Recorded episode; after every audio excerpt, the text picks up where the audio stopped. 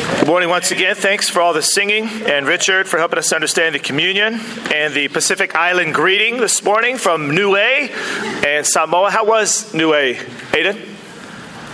The thumbs up. That's the equivalent of awesome. So, good news. On Friday night, uh, Lee Nori was baptized into Christ. So.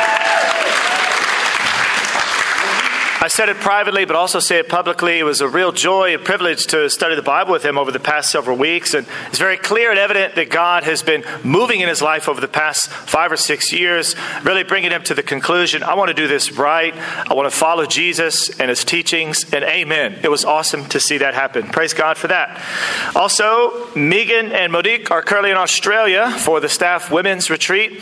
Once a year, the men go over to Australia and have a staff retreat, and then once a year, the women go over there and have a staff retreat as well. So they're over there. Megan's actually preaching tomorrow night to all the women, which is very exciting. She's preaching from Acts chapter 11. So when we get to that point, maybe I'll kind of use her lesson.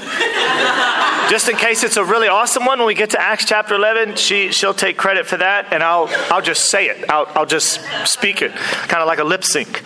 And also, it was it's, it's great to participate in the Hope Day of Giving as well. Thanks, Duncan, for helping us understand that. And of course, Gillen and Amber going over to Papua New Guinea. That'll be awesome. Uh, and pray, praise God for all that. And we're in the book of Acts this morning. So if you turn over there, we're in chapter 1, reading the latter half of the first chapter, working our way through the book of Acts. So this morning we're looking at verses 12 through 26. But there's, there's, there's a lot of areas in life that there's a contrast of before and after. And you've probably seen these, whether it's physical fitness or home renovations or whatever it is. But in, in home renovations specifically, because our house flooded back in 2000. 10 or 11 in America, and we had to be displaced for about a month, a month and a half. And, and so they renovated our house. So that's not our house, by the way. That's, that's just a I wish it was, would have been. But, but before, there, you know, you can see it on the top. There's some definite work that needs to be done, but the after picture looks really nice right? And so that, that's a cool thing. It's, it's not great before, but after, it's really awesome. And so this morning we get a real privilege to look at the really last before picture in the New Testament before the Holy Spirit arrives of what the church looked like. So in Acts chapter 1, verse 12 through 26, the, the disciples are all together and they're praying and they're about to choose another person to take Judas's place, but it's the last time that they're really together before the Spirit comes. And so we, we get a before picture of what they look like, and after the Spirit comes, through the rest of the book of Acts, it'll really be supercharged. Because the Holy Spirit dwells inside of the church, inside of the believers, and it'll carry the church throughout the rest of the book of Acts, throughout the rest of the New Testament, throughout history until Jesus returns. So it's important to look at what did it look like before, and because we have the Spirit dwelling inside of us now, how ought we look today? Because of the Holy Spirit. Let's pray together and then read starting in Acts chapter 1. God, we are so grateful to be before you and to take communion, to really worship our Lord and Savior Jesus who laid down his life. And I pray that as we look at your words this morning, that because we have the Spirit, it really brings our minds and, and hearts to align with your mind and your heart and help us really be called to action from the scriptures. We pray all this in Christ's name. Amen. Amen. In Acts chapter 1, we'll start in verse 12 and read to verse 26. Then, amen. Then the apostles returned to Jerusalem from the hill called the Mount of Olives, a Sabbath day's walk from the city. It's about a kilometer. It's a cool place for Jesus to ascend because every time they see that mountain now, what memory will they connect? The ascension. It's visible from quite a distance around the area. And in verse 13, when they arrived, they went upstairs to the room where they were staying. Those present were Peter, John, James and Andrew, Philip and Thomas, Bartholomew and Matthew, James, son of Alphaeus, and Simon the Zealot, and Judas, son of James. This, what I believe, is the first brothers flat. and that's why the women have to come in in verse 14. That's why they're all praying together because Lord, be with these brothers in this flat. That, that's, that's not an insight, that's an outsight. But in verse 14, they all joined constantly together in prayer along with the women and Mary, the mother of Jesus, and with his brothers. And it's very encouraging to know that his brothers are here participating in this fellowship. Why? Because earlier they don't believe in Jesus. They say, Yeah, Jesus, you want to be a big star. You go yourself, show yourself to the masses. We don't really think you're the real deal. But now, because he did appear to one of his, his half brothers, now they're worshiping, they're praying with the disciples, the very brothers of Jesus, which is inspiring. And in verse 15, in those days, Peter stood up among the believers, a group numbering about 120.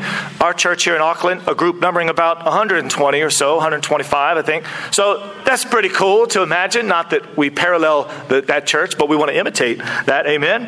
And in verse 16, he said, Brothers and sisters, the scriptures had to be fulfilled in which the Holy Spirit spoke long ago through David concerning Judas, who served as a guide for those who arrested Jesus. He was one of our number and shared in our ministry. And, and you also have to be reminded that Peter denied Jesus three times, gets reinstated, and you have to imagine his insecurity now because he is kind of a vocal one while Jesus is on earth and he's leading kind of one of the spearhead figures for the apostles. But after this denial, you have to imagine, as we all, as we all have experienced, when you make a mistake or a public mistake, it, kind of takes, it, t- takes a toll on your security. Yeah. And so I'm sure that happened for Peter. But now imagine as he's standing up and, and now he starts to preach again. He says, Hey, here's what we got to do. And so it's a, it's, a, it's a great testament to hey, if you make mistakes, you can still get back in the game. God still, God still can use us in a variety of ways as He used Peter here. There's a, parenthet- a, parenthetical citation in verse 18. With the payment he received for his wickedness, Judas bought a field. There he fell headlong. His body burst open, and all his intestines spilled out. And I have a slide of, no, I don't have a slide of that. Everyone in Jerusalem heard about this, so they called that field in their language Al which is field of blood. For, said Peter, it is written in the book of Psalms, May his place be deserted, let there be no one to dwell in it. And may another take his place of leadership. Therefore, it is necessary to choose one of the men who have been with us the whole time the Lord Jesus was living among us, beginning from John's baptism to the time when Jesus was taken up from us. For one of these must become a witness with us of his resurrection. That's a great, that is the criteria to be an apostle of Jesus. You have to be with him from John's baptism till he's ascended and be a witness of that. And so that only applied to a certain group of people in a certain context. And so, Paul, as one abnormally born, has an encounter with the risen Jesus, and he appoints him as an apostle, and he knows that, and he cites his interaction with Jesus as his criteria for being an apostle.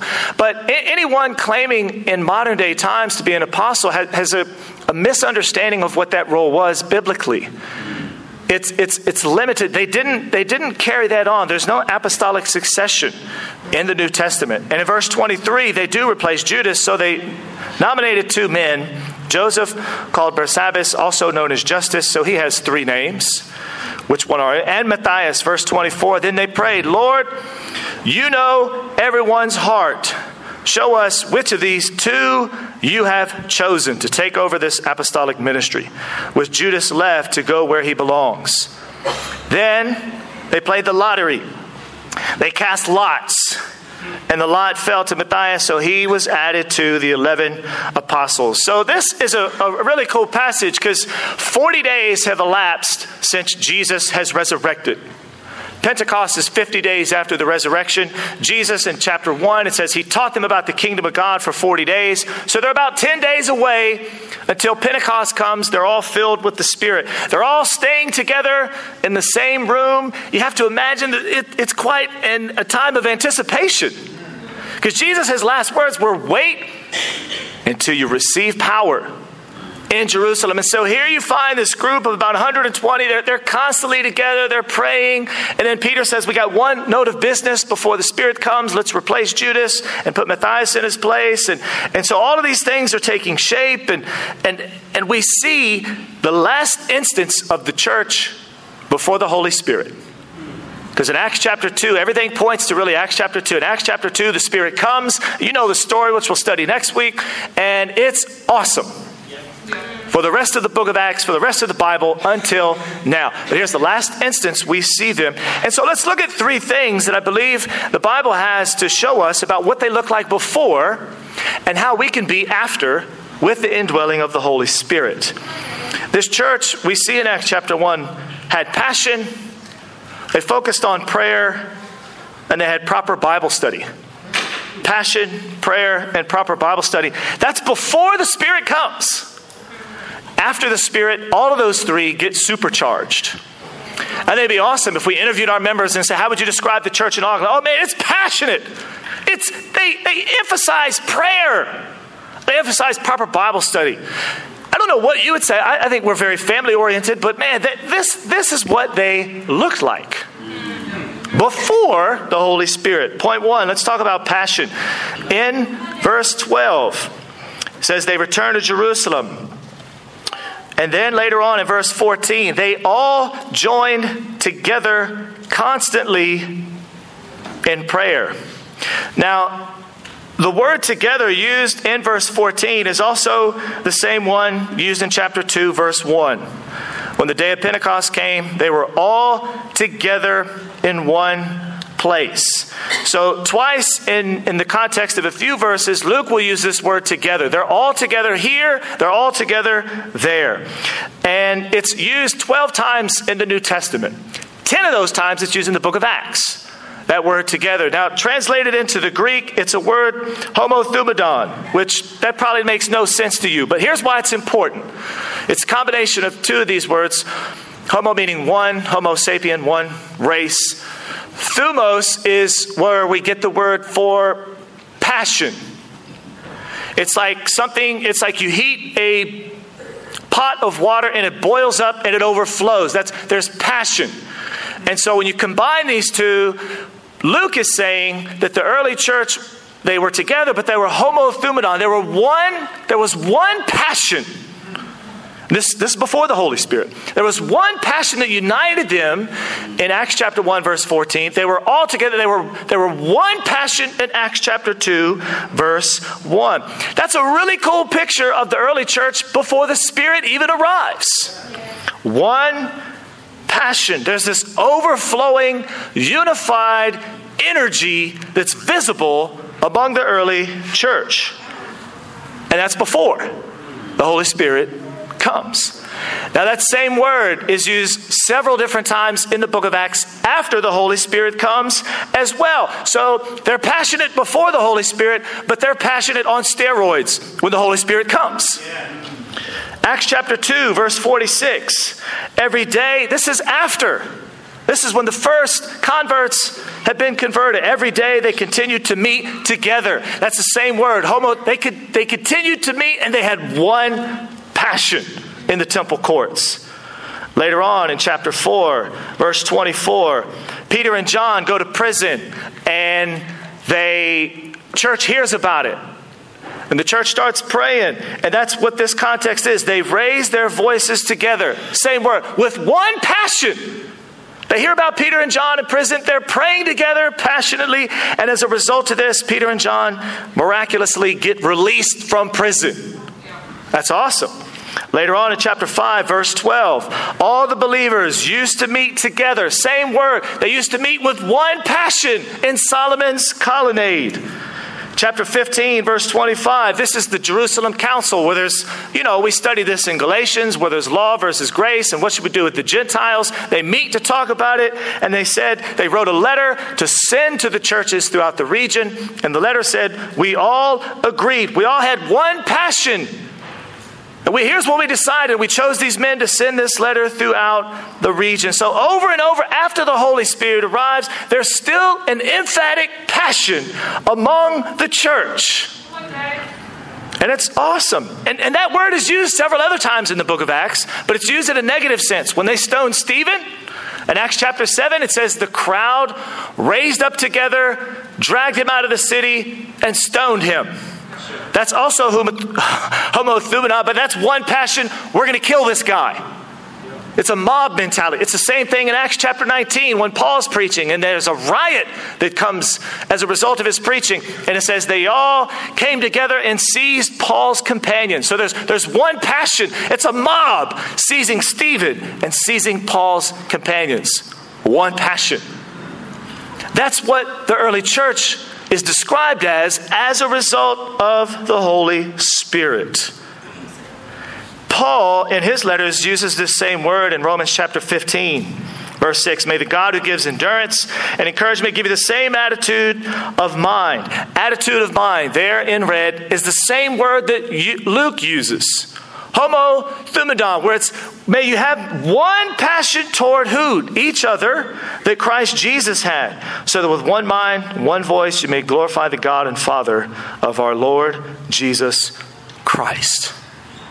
Even as he's admonishing the church, he says, I want you to have one passion, just like the early church had, as a result of the Holy Spirit. It was very visible, very recognizable. This group had one passion. In an orchestra, there's many, I don't know how many playing in this orchestra, but however many are, when each one plays a different note, they all unite together to form one unique sound.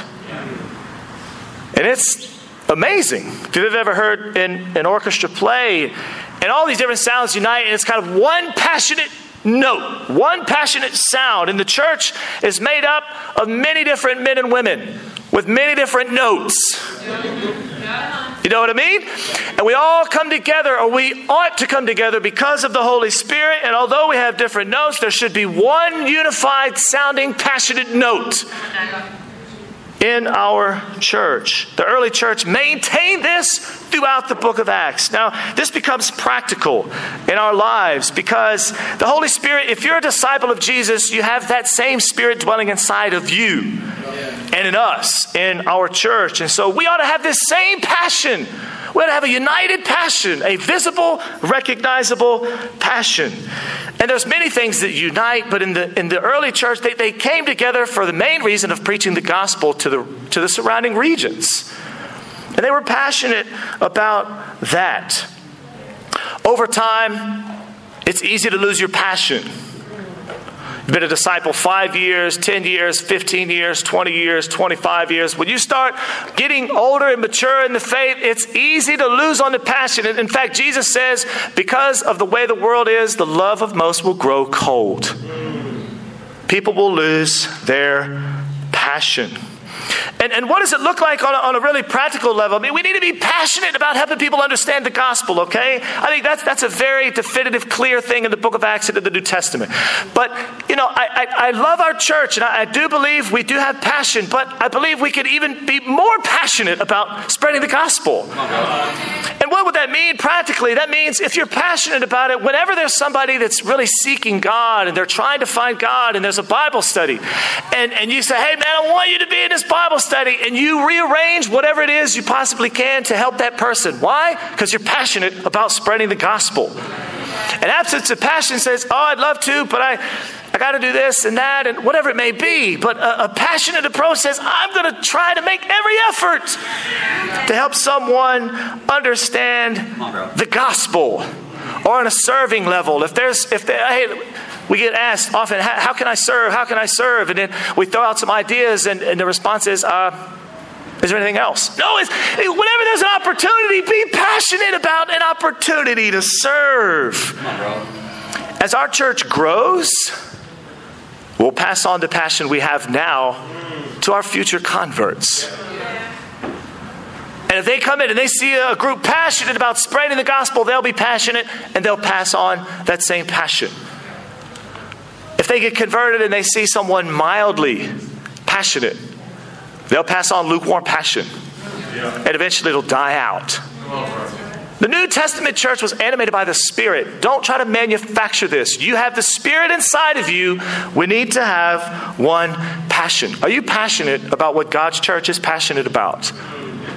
The Holy Spirit lives inside of us we can be passionate. Point number two, they focused on prayer. This is another characteristic worthy of imitation from the New Testament church, and they all shared the same passion for prayer. In fact, in verse 14, they were one passion, but they were one passion in prayer. In verse 14, they all joined together constantly in prayer, along with the women and Mary, the mother of Jesus, and with his brothers. And it's not just until Pentecost that there's this emphasis on prayer. Here they, they are, they're up in the upper room and they're waiting and anticipating, and but after the Holy Spirit descends, you'll see an emphatic emphasis on prayer throughout the book of Acts.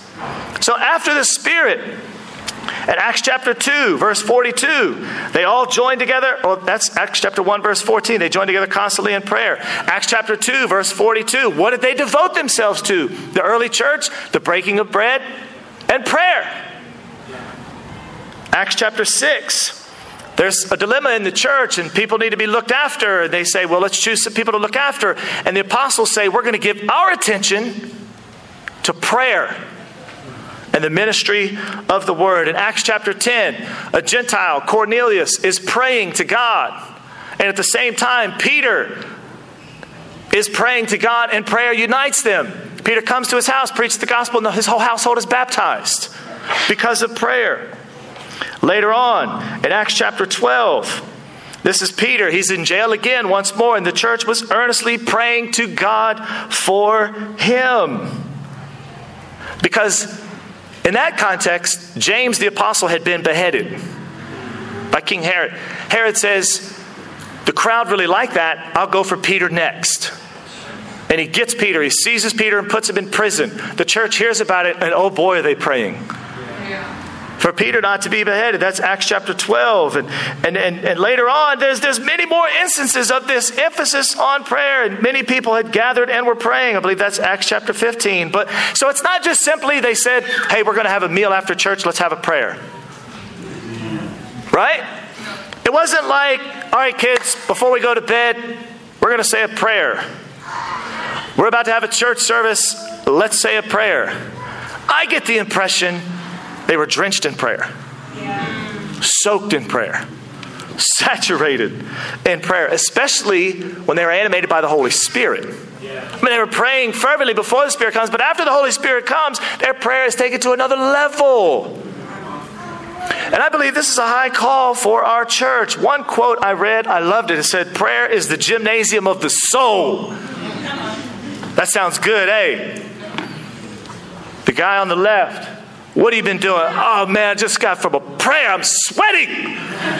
Now, that's not what that means. Doesn't mean you have to come away and say, What have you been doing, bro? You sweating? I've been praying. You know, that's that's weird, honestly. But the concept is there's some, when you go work out in the gym, there's some level of intensity, there's some level of sweat, there's some level of, ah. And when we pray, it shouldn't just be token prayer. The early church, they, it was like they were exercising together. There was this prayer and, and there was this struggle. There was this intensity. In fact, one time they pray and the ground shakes because the Spirit filled the place where they were praying. Again, if you were to interview our church and say, hey, what, what on a scale of 1 to 10, how, how much does this church pray? How much does your Bible talk pray? Together. I think it's a good it's a good evaluation to say well, when our groups come together, you know, you know, sometimes you come together and you have meetings, and sometimes you come together. We had a fun time out west with the Von D's and a progressive dinner, and something was going on on the North Shore. There's a lot of cool events we do. Keep doing that. But occasionally you can just come together and flat out pray. That's what they did. Seems like that's what they were. Pray for what? Pray for our church to grow. Pray for us to have more staff. Pray for a new venue because the kids are outgrowing the venue. Pray for all kinds of things. But be fervent in your prayer. What prevents us from praying like this? Self reliance and relying on other people instead of prayer. The New Testament church, they focused on it. We ought to as well, since we're animated by the Holy Spirit. Third and last, proper Bible study.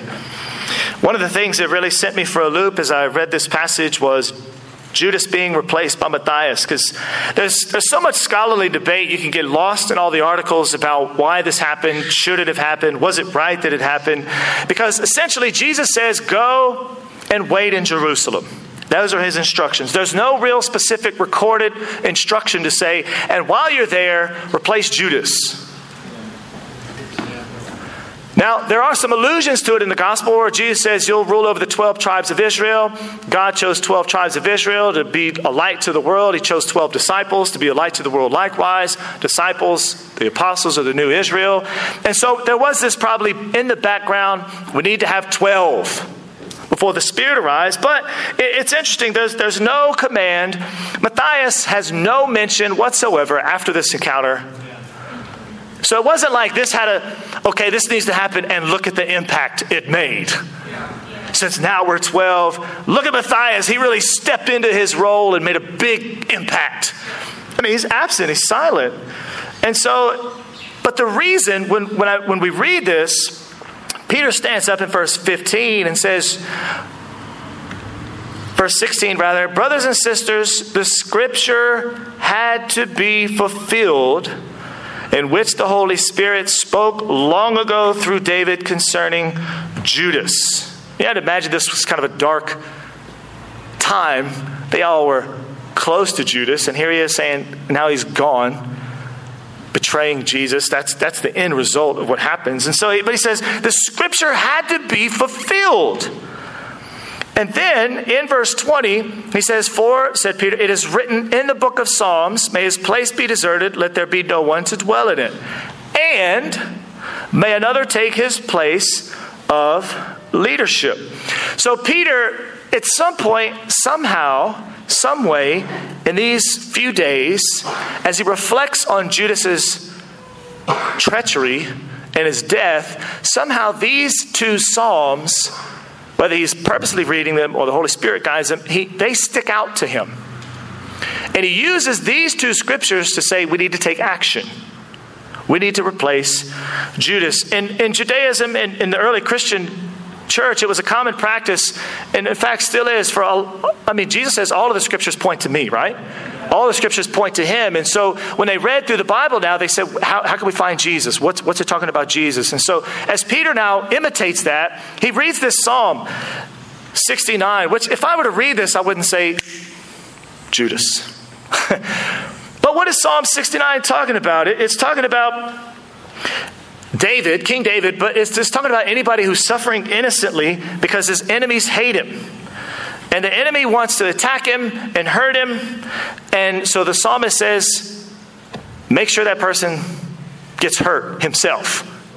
So that's kind of a broad stroke of that psalm. Is somebody getting attacked? No, no, no. Hey, may, may, may their place be deserted and never to dwell in it again. That's pretty harsh sounding.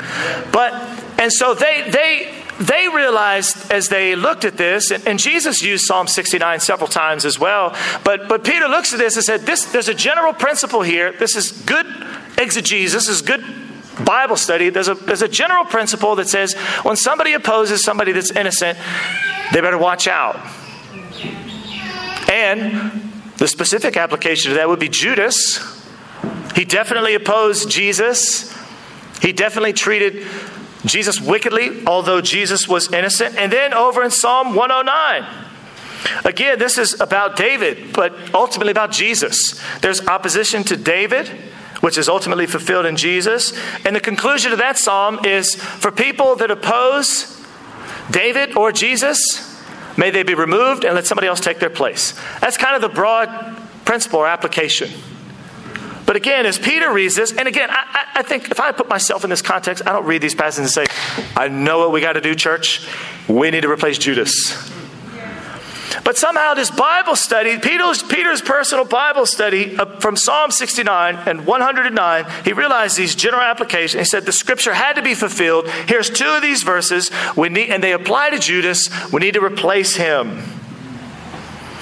And this is Peter's Bible study before the arrival of the Holy Spirit. On, and so it's, it, it's fascinating because afterwards, if you read through the book of Acts, for instance, in chapter 4, verse 8, it says, Then Peter, filled with the Holy Spirit, goes on to speak to this group and expounds on Scripture.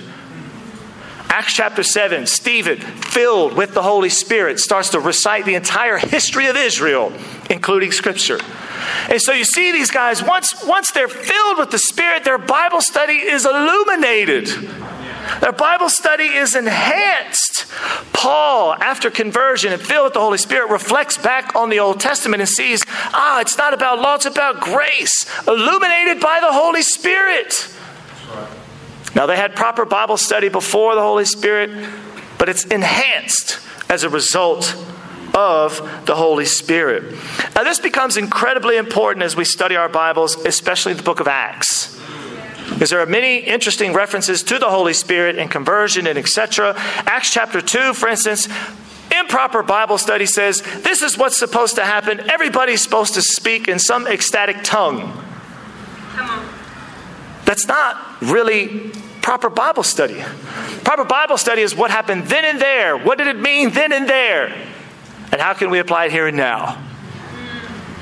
But our Bible study is enhanced by the power of the Holy Spirit. As we study through the book of Acts, we got to make sure we're having proper Bible study. What did this mean to them? And how can we apply it today? Lest we err on the side of grievous errors in the Bible. Our prayer, our Bible study are both enhanced by the Holy Spirit. Our passion is also enhanced by the Holy Spirit. A lot of people say, How do I know God's will? Do, they're trying to figure it out here. We're waiting for the Holy Spirit. How can I figure out God's will? I don't know what it is. I'm trying to figure out my path. There is a verse in Thessalonians, it's one of the only in the New Testament, says, God's will is for you to give thanks. And so you know God's will by reading your Bible, figuring out what the Bible says, praying, and being moved by the Holy Spirit. That's how you go about that. That's what they're doing here. They're praying, reading their Bibles, and coming to conclusions. As we see in the before picture of the church before the Holy Spirit, they are passionate. But after that, they're even more passionate. And we ought to be as well passionate about the mission because of the Holy Spirit. Before the Holy Spirit arrives, they're passionate about prayer. After it, it's supercharged. Likewise, we need to be characterized by intense, fervent prayer. And lastly, before the Holy Spirit, they had proper Bible study. Peter's preaching from the scriptures, but afterwards, they're all filled with the Holy Spirit and they're brought to life on a church and on an individual level. As we look at this as a church, let the Holy Spirit help us increase our passion Help us animate our prayer lives and enlighten our Bible study, all in effort to spread the gospel of Jesus to those here in Auckland, to those throughout New Zealand, and those in this spa region, and to the ends of the earth as we're all animated by God's Holy Spirit. Amen.